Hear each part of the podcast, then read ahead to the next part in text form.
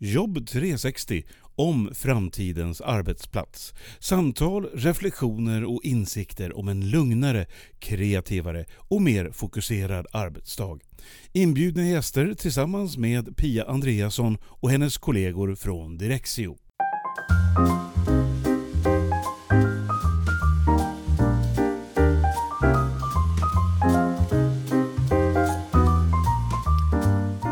Ibland när man ska spela in intro till programmen här i podden så får man fundera rätt länge på vad man ska säga. Men den här gången fick jag det alldeles gratis. Du ska få lyssna på Eva Wikström, vd för omställningsfonden. Och alldeles nyss när jag spelar in det här så läser jag på LinkedIn ett inlägg från dem. Och där står det så här. Ekonomisk nedgång, ett allt rörligare arbetsmarknad och ett längre arbetsliv ökar människors behov av att kunna byta karriär flera gånger. För att förbli anställningsbar kommer det att bli nödvändigt att ständigt vidareutbilda sig genom hela arbetslivet. Men för att det ska vara möjligt krävs politiska reformer, skriver vår vd Eva Wikström i Norran. Och jag pratade just med Eva Wikström om det här med hur är man anställningsbar hela livet. Och naturligtvis, det här är Jobb 360 och jag är ju intresserad av digitalt arbetssätt som du vet. Så jag skruvade ju bollen lite åt det hållet. Jag vill också passa på och be om ursäkt för dålig ljudkvalitet. Vi hade något stök, både Eva och jag från varsitt håll. Jag har gjort mitt bästa för att knöla ihop det så att det ska vara lyssningsbart. Och det viktiga är ju kanske vad Eva säger och inte direkt hur det låter. Men hur som helst, välkommen till Jobb 360.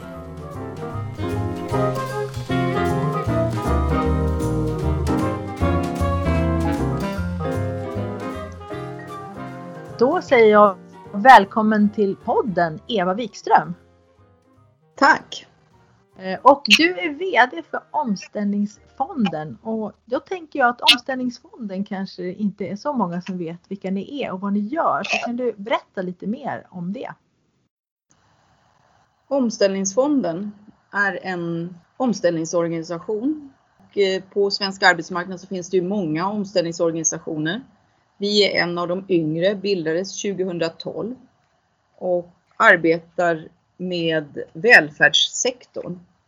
Vi ägs av fack- och arbetsgivarorganisationer inom kommuner, regioner och kommunala företag. Och precis som andra omställningsorganisationer så har vi ett uppdrag att jobba med jobbsökare. Det vill säga sådana som blir uppsagda på grund av arbetsbrist. Men sedan 2017 så har vi ett breddat uppdrag. Och uppdraget har breddats på så sätt att vi också har fått förtroendet att avsätta medel och arbeta för förebyggande insatser. Okej, och när ni gör ert jobb där då på omställningsfonden, när tänker ni att ni har lyckats bra? Vad är era framgångsfaktorer? Ja, framgångsfaktorerna är ju självklart också tudelat. När det gäller jobbsökare så är ju uppdraget att man så snart som möjligt hittar en ny sysselsättning. Och det kan handla om att hitta ett nytt jobb eller att man går vidare till studier. Och det har vi sett senaste åren att det har ökat att fler kompetensutvecklar sig i samband med att man blir uppsagd och kommer till oss för stöd och hjälp. Man gör ju en kompetensprofil och titta på sin arbetsmarknad, få stöd och hjälp. Och så hittar man kanske den här utbildningen som man behöver för att komma i nytt jobb. Och det mäter vi ju naturligtvis. Och vi ligger nästan uppåt 90%, 88% tror jag det är i dagsläget för jobbsökare. Och genomsnittstiden är 5 månader till nytt jobb eller utbildning. Men självklart så är det ju också den här fantastiska möjligheten att man har avsatt medel från omställningsfonden att jobba med förebyggande insatser. Och det handlar till stor del om kompetensutvecklingsinsatser i kommuner, regioner och kommunala företag. Det var den här nya delen som du pratade om som har tillkommit nu. Att man ska också jobba förebyggande kan man väl säga. Mm. Och vi hade en prövoperiod 2017 till 2019. Och under den tiden var det avsatt 750 miljoner från omställningsfondens kapital öronmärkta då för verksamheterna att boka upp medlen för kompetensutvecklingsinsatser som ligger inom ramen för vad kollektivavtalet stipulerar. Och det kollektivavtal, vi är en kollektivavtalsstiftelse som ju ägs då av parterna på välfärdssektorn, och där har man ju då avgränsningen att det ska ju då förhindra framtida övertalighet och arbetsbrist, så att man håller kompetensen utifrån verksamhetsutvecklingen bland sina medarbetare. Och det har varit en fantastiskt framgångsrik period där man nyttjade nästan 600 miljoner av de medlen som var avsatta. Det låter ju fantastiskt. Men när man är ute i verksamheten så där då som chef eller facklig företrädare och förstås också som medarbetare, vad ska man tänka på? Vilka spår ska man slå in på när det gäller kompetensutveckling? Beroende på verksamheten och verksamhetens utveckling så behöver man ju göra den här strategiska kompetensförsörjningsbedömningen både på kort och lång sikt. Och det har gjorts fantastiska kompetensutvecklingsinsatser, men det är alltid beroende på verksamheten och verksamhetens behov. Så att en viktig del där både för arbetsgivare och fackliga företrädare och medarbetare, det är att titta på verksamhetsutvecklingen. Se vart är verksamheten på väg på kort sikt och på lång sikt. Och vad behöver vi då fylla på med för kompetens. Och där, inte minst senaste tiden, så är det ju den digitala utvecklingen som har gått otroligt snabbt.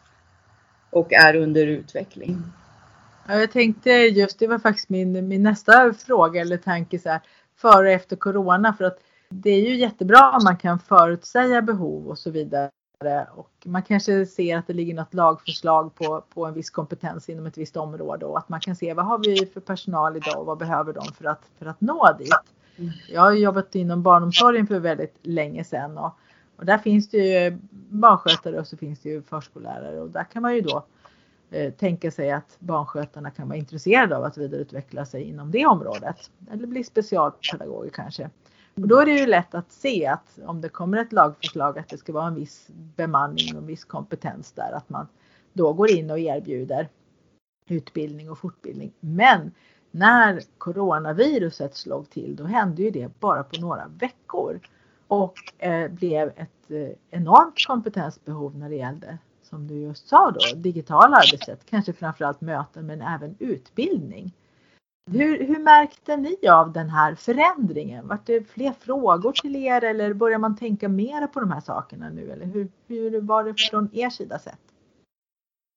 Vi har ju väldigt goda erfarenheter från också den här prövotiden 2017 till 2019 där man arbetade med de förebyggande insatserna. Och digitaliseringen är ju inte ny. Den är ju ny för att den har haft sån bredd, och som du säger, de digitala mötena vi utvecklas, man sköter utbildning på ett annat sätt. Men även före covid-19s inträde så gjorde man ju väldigt många insatser när det gäller inte minst robotiseringen.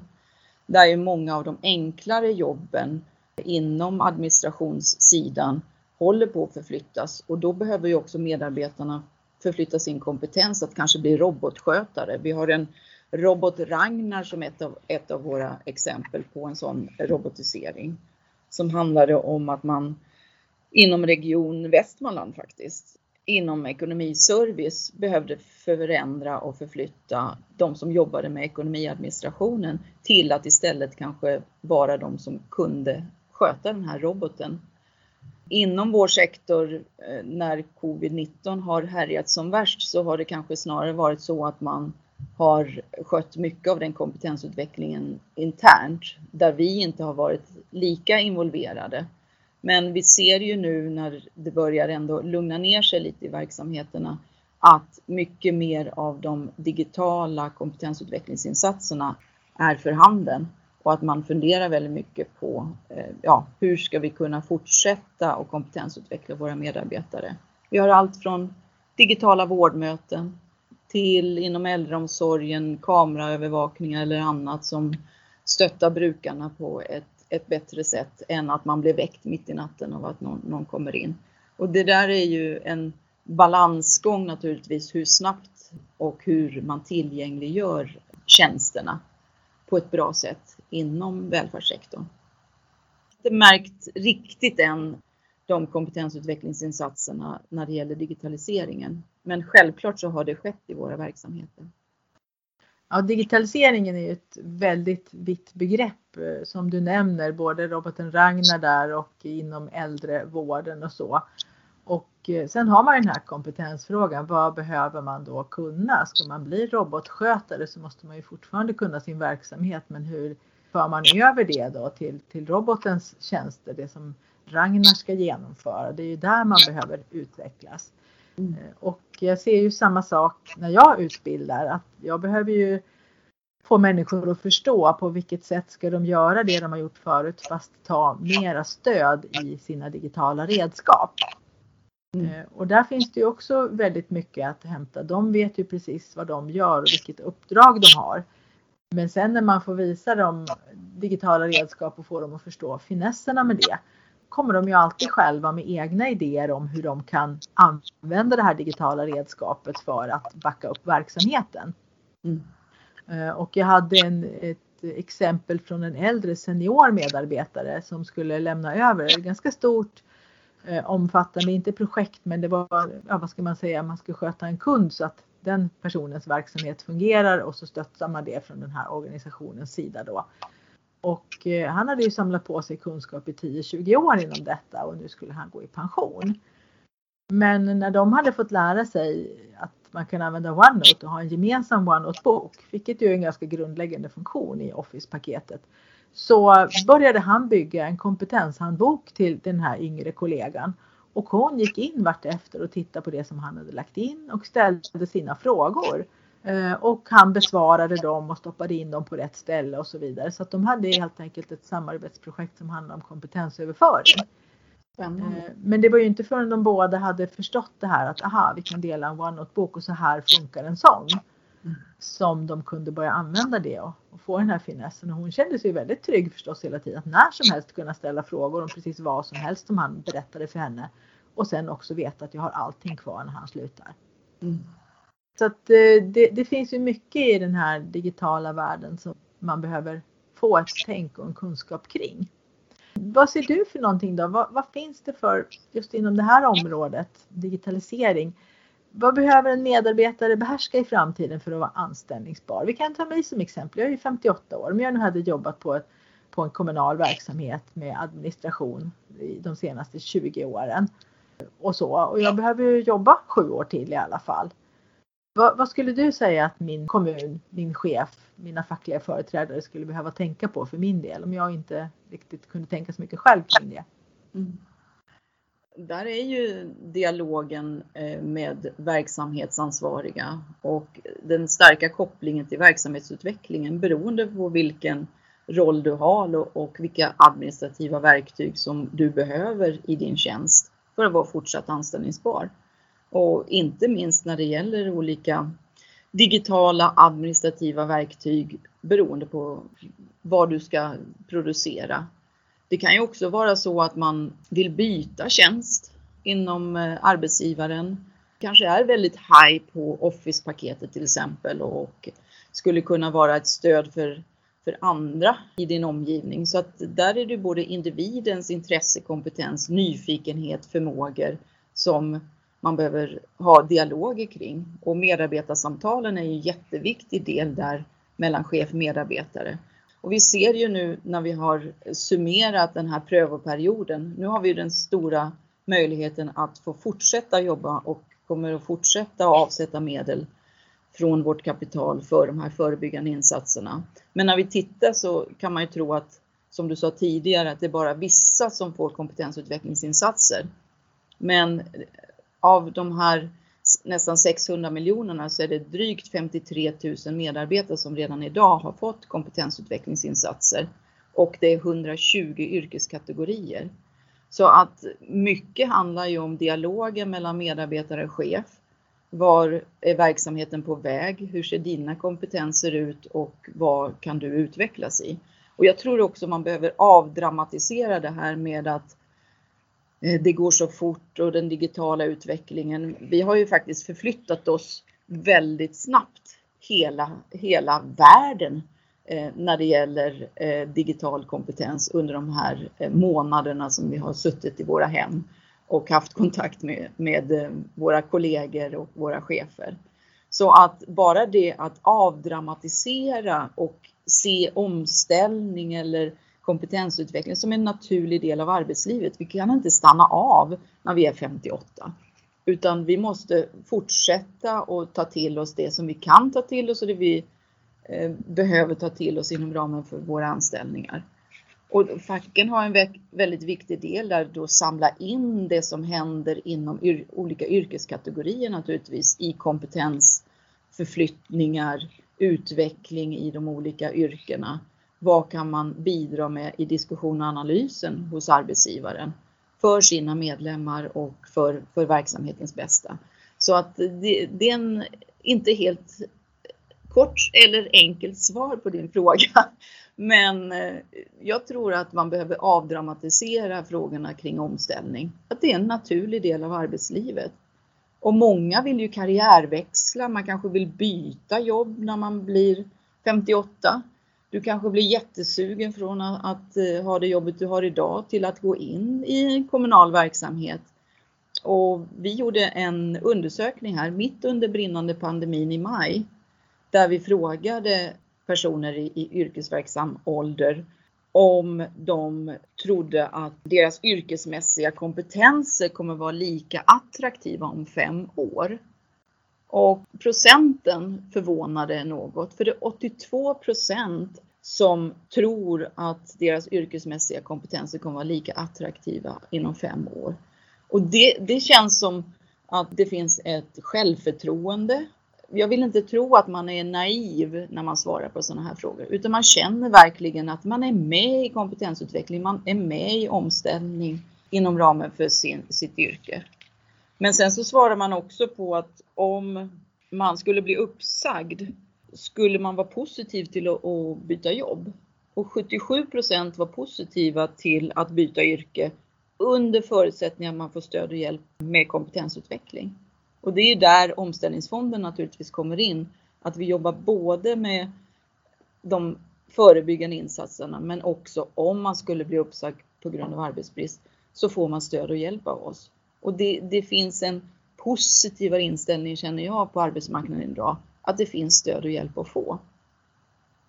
Inom regionerna som har jobbat mycket med de digitala vårdmötena.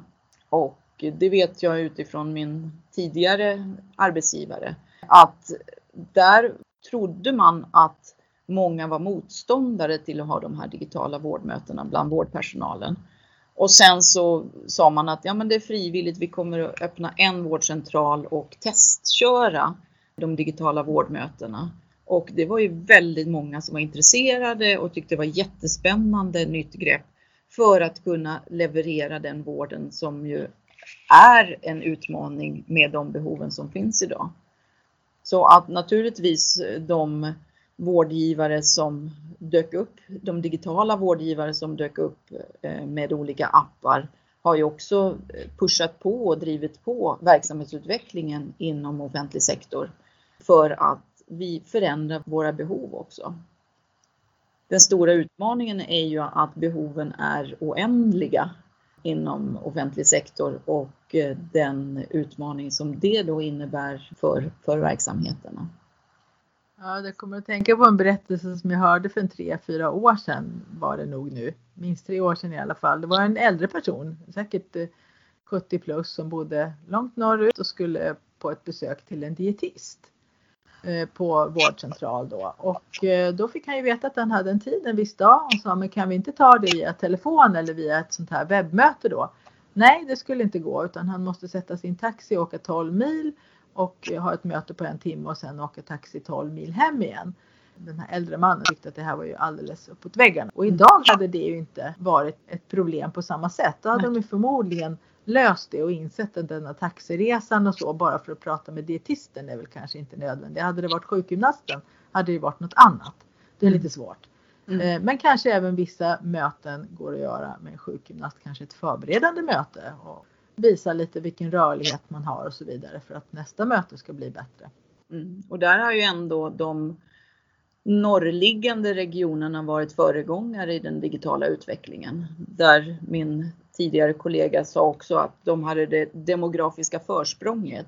Som innebar då att de också behövde hitta andra sätt att kunna leverera tjänster på distans. Och också mot bakgrund av de avstånden som är längre norrut i Sverige. Och det jag tänker är ju att ju mer man kan göra så, desto mer tid blir det då till de som verkligen vill ha ett fysiskt möte eller att det verkligen behövs ett fysiskt möte. För att det är ju väldigt onödigt att till exempel om man bara behöver en provtagning för att se om dosen av medicin man har är tillräcklig fortfarande. Då känns det ju jätteonödigt att man ska ta upp en tid på en vårdcentral. Man kanske kan ta sitt prov någon annanstans och sen så skickas det in och så är det en robot som ser att de här proven, ja men då har den här personen rätt dos. Och så får man ett automatiserat meddelande som säger men du kan fortsätta som vanligt, vi förnyar ditt recept. Det måste ju vara mycket smidigare än att ta 20 minuter läkartid. Det vi ser utifrån den enkätundersökning vi gjorde här i maj. När det gäller kompetensutvecklingsinsatser och om det är så att man blir uppsagd och behöver karriärväxla. Det är ju att det behövs ju insatser från staten när det gäller olika delar. I vissa fall så kan man ju faktiskt validera kompetens för att sen på ett lättare sätt kanske komplettera den utbildning man har för att kunna ta ett nytt jobb. Men vi ser också det här med avstånden när det gäller den digitala utvecklingen, att man kanske på distans kan få tenta av om man vill utbilda sig. Vi har ett exempel om man går en distansutbildning på Umeå universitet, bor i Mjölby, ska utbilda sig till studie- och yrkesvägledare. Så måste man åka till Umeå universitet och tenta. Och om det är så att man kombinerar sin utbildning under tiden som man är yrkesverksam så försvårar det väldigt mycket. Så det finns ett jobb att göra inom utbildningssektorn också när det gäller digitalisering eller distansundervisning. Och där har ju inte minst pandemin gjort att det har hänt en hel del när det gäller den digitala utbildningsdelen. Ja, då fick jag genast en ny affärsidé. Alla stora tomma möteslokaler nu och sådana här konferenscenter och så. Man kan ju starta sådana här tentaplatser. Man har wifi och så blir man legitimerad och så är man på plats i 3 timmar och sen får man gå därifrån. Under den tiden har man loggat in och gjort sin tenta. Mm. Det låter ju perfekt, det ska jag tänka på. Ja. Kom ihåg vad du hörde det först. Okej, på vilket sätt tror ni på omställningsfonden och du Eva att den digitala utvecklingen generellt då kommer att påverka vilken kompetens som efterfrågas i framtiden? Jag vet att det finns nu i de här när man reggar sig någonstans på någon jobbsökarsajt så finns det ju en ruta till exempel att om man kan Office-paketet eller inte. Och jag brukar säga det att där kryssar man ju ja därför att annars om man kryssar nej där så får man ju kanske inte alls så många jobbchanser som man får om man kryssar ja. Och det är en ganska diffus fråga vad det betyder. Men om man nu skulle vara lite mer konkret när det gäller den digitala utvecklingen. Vad är det för kompetenser som du ser att man kommer att behöva? Vi har ju 1,2 miljoner arbetstagare inom välfärdssektorn. Det är fortfarande så att det är brist inom våra verksamheter. Men det vi också ser det är ju att den digitala utvecklingen går väldigt snabbt inom verksamheterna. Det kan nog variera väldigt mycket. Men den digitala kompetensen kommer ju vara väsentlig för att kunna utföra sitt arbete. Sen så är jag nog inte rätt person att tala om exakt vilken digital kompetens man behöver. Den medicintekniska utvecklingen, vad behöver en perfusionist? Det är den som sköter hjärt- och lungorna vid operationer. Och hur ser den digitala kompetensutvecklingen ut? Hur ser den ut för handläggare, administratörer som ska sköta robotar? Hur ser den ut för en sjuksköterska som jobbar med paddan när det gäller läkemedelshanteringen och annat? Så att det kommer nog att variera otroligt mycket, men att den digitala utvecklingen är här för att stanna och att, som jag sa tidigare, kanske man behöver avdramatisera det men också bli mer konkret i Hur ser vår verksamhetsutveckling ut och vad är det för kompetens inom också det digitala? Inte bara det yrkesmässiga hantverket när det gäller vård, omsorg, skola. Vi ser på lärarsidan med den digitala distansutbildningen som har varit nu. Och hur ser utbildningarna ut? Kommer utbildningarna behöva förändras? Att ett annat pedagogiskt upplägg som du och jag har pratat om lite här tidigare. När det gäller hur gör man utbildningar på ett så bra sätt som möjligt. Hur har man bra möten, för- och efterarbete. Din nya affärsidé med tentamen, vad innebär det för de som gör tentorna? Hur ska de se ut för att ge ett utslag på huruvida man har den kompetensen så att man kan sätta betyg? Alltså det finns ju otroligt mycket att titta på inom vår bransch för 1,2 miljoner arbetstagare och 150 olika yrkeskategorier. Så det är ju ett ständigt pågående arbete när det gäller kompetensfrågorna. Både den yrkesmässiga kompetensen men också den digitala kompetensen. Så att nej, jag kan inte svara på din fråga. Jag tycker det var ett jättebra svar. Att det är väldigt varierande och att man måste se till yrkesrollen framför allt. Och du pratade om sjuksköterskor där och jag råkade faktiskt överhöra ett samtal. Det var ju ett år sedan snart jag satt på en buss och då var det en sjuksköterska, det framgick, hon pratade med en kompis. Hon berättade om deras nya system som de hade och där hon då måste logga in och hon måste gå in på flera olika ställen för att se dosen och så vidare, och hon tyckte det var jättedåligt för att förr i tiden, sa hon, då satt ju all såna här uppgifter i en perm och jag behövde bara gå in på våran expedition och ta fram permen så hade jag ju allting framför mig då. Och då tänkte jag att nu måste någon ha missat, i alla fall det måste ha missats på två områden. Ett, varför gör man det så krångligt att hon måste gå in på flera olika ställen? Varför kan man inte lägga en front där det räcker med att hon har loggat in och söker på rätt patient, så kan hon genom olika rutor få fram de olika sakerna hon behöver istället för att behöva hoppa fram och tillbaka mellan fönster. Det är en teknisk sak där någon har missat och gjort det svårare för henne.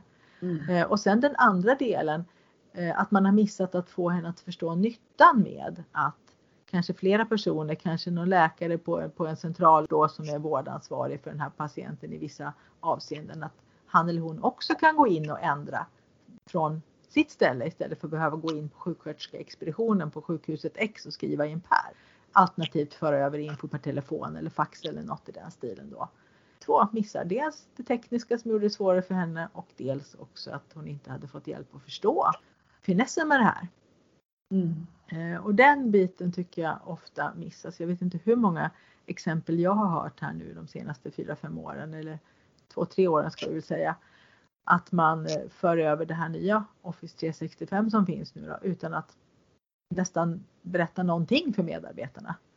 Rätt vad det är så ser det bara annorlunda ut på skärmen och allting funkar lite annorlunda verkar det som. Och till slut så har man då lyckats skotta sig tillbaka till där man jobbade förut, innan. Och sen så håller man fast vid det. Och det här nya som har kommit in, det vill man inte ens titta på. För det verkar ju så jobbigt.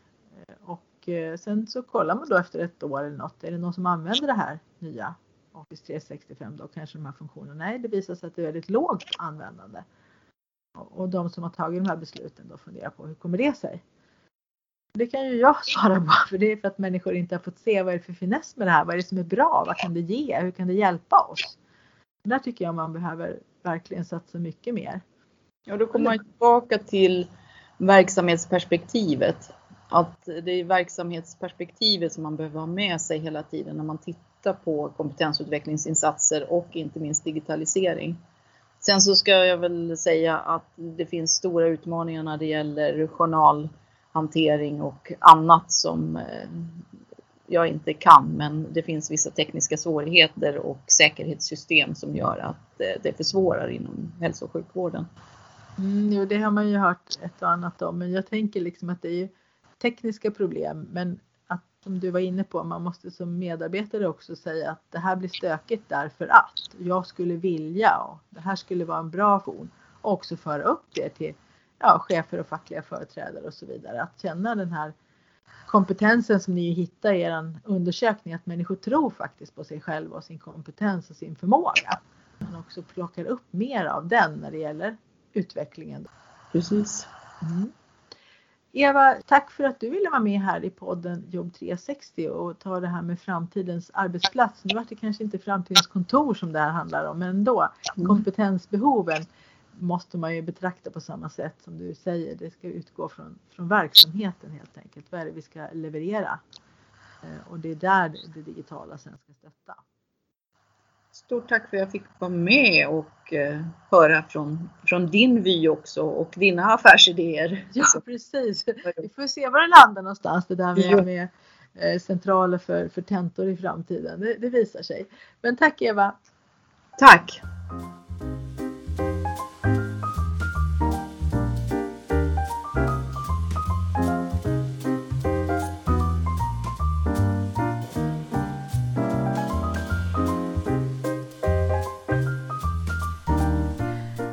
Två saker av det som Eva säger fastnade särskilt hos mig. Det ena är att kompetensutveckling är faktiskt en naturlig del av arbetslivet. Idag finns det ingen som kan lära sig ett yrke i 16-17 års åldern och sedan jobba med det ända fram till pensionen.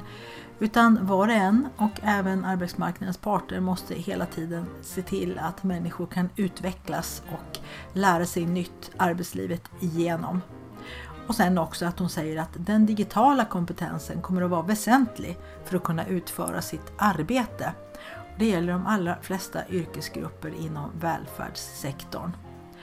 Så tack Eva, väldigt intressant samtal och tack för att du lyssnar på Jobb 360.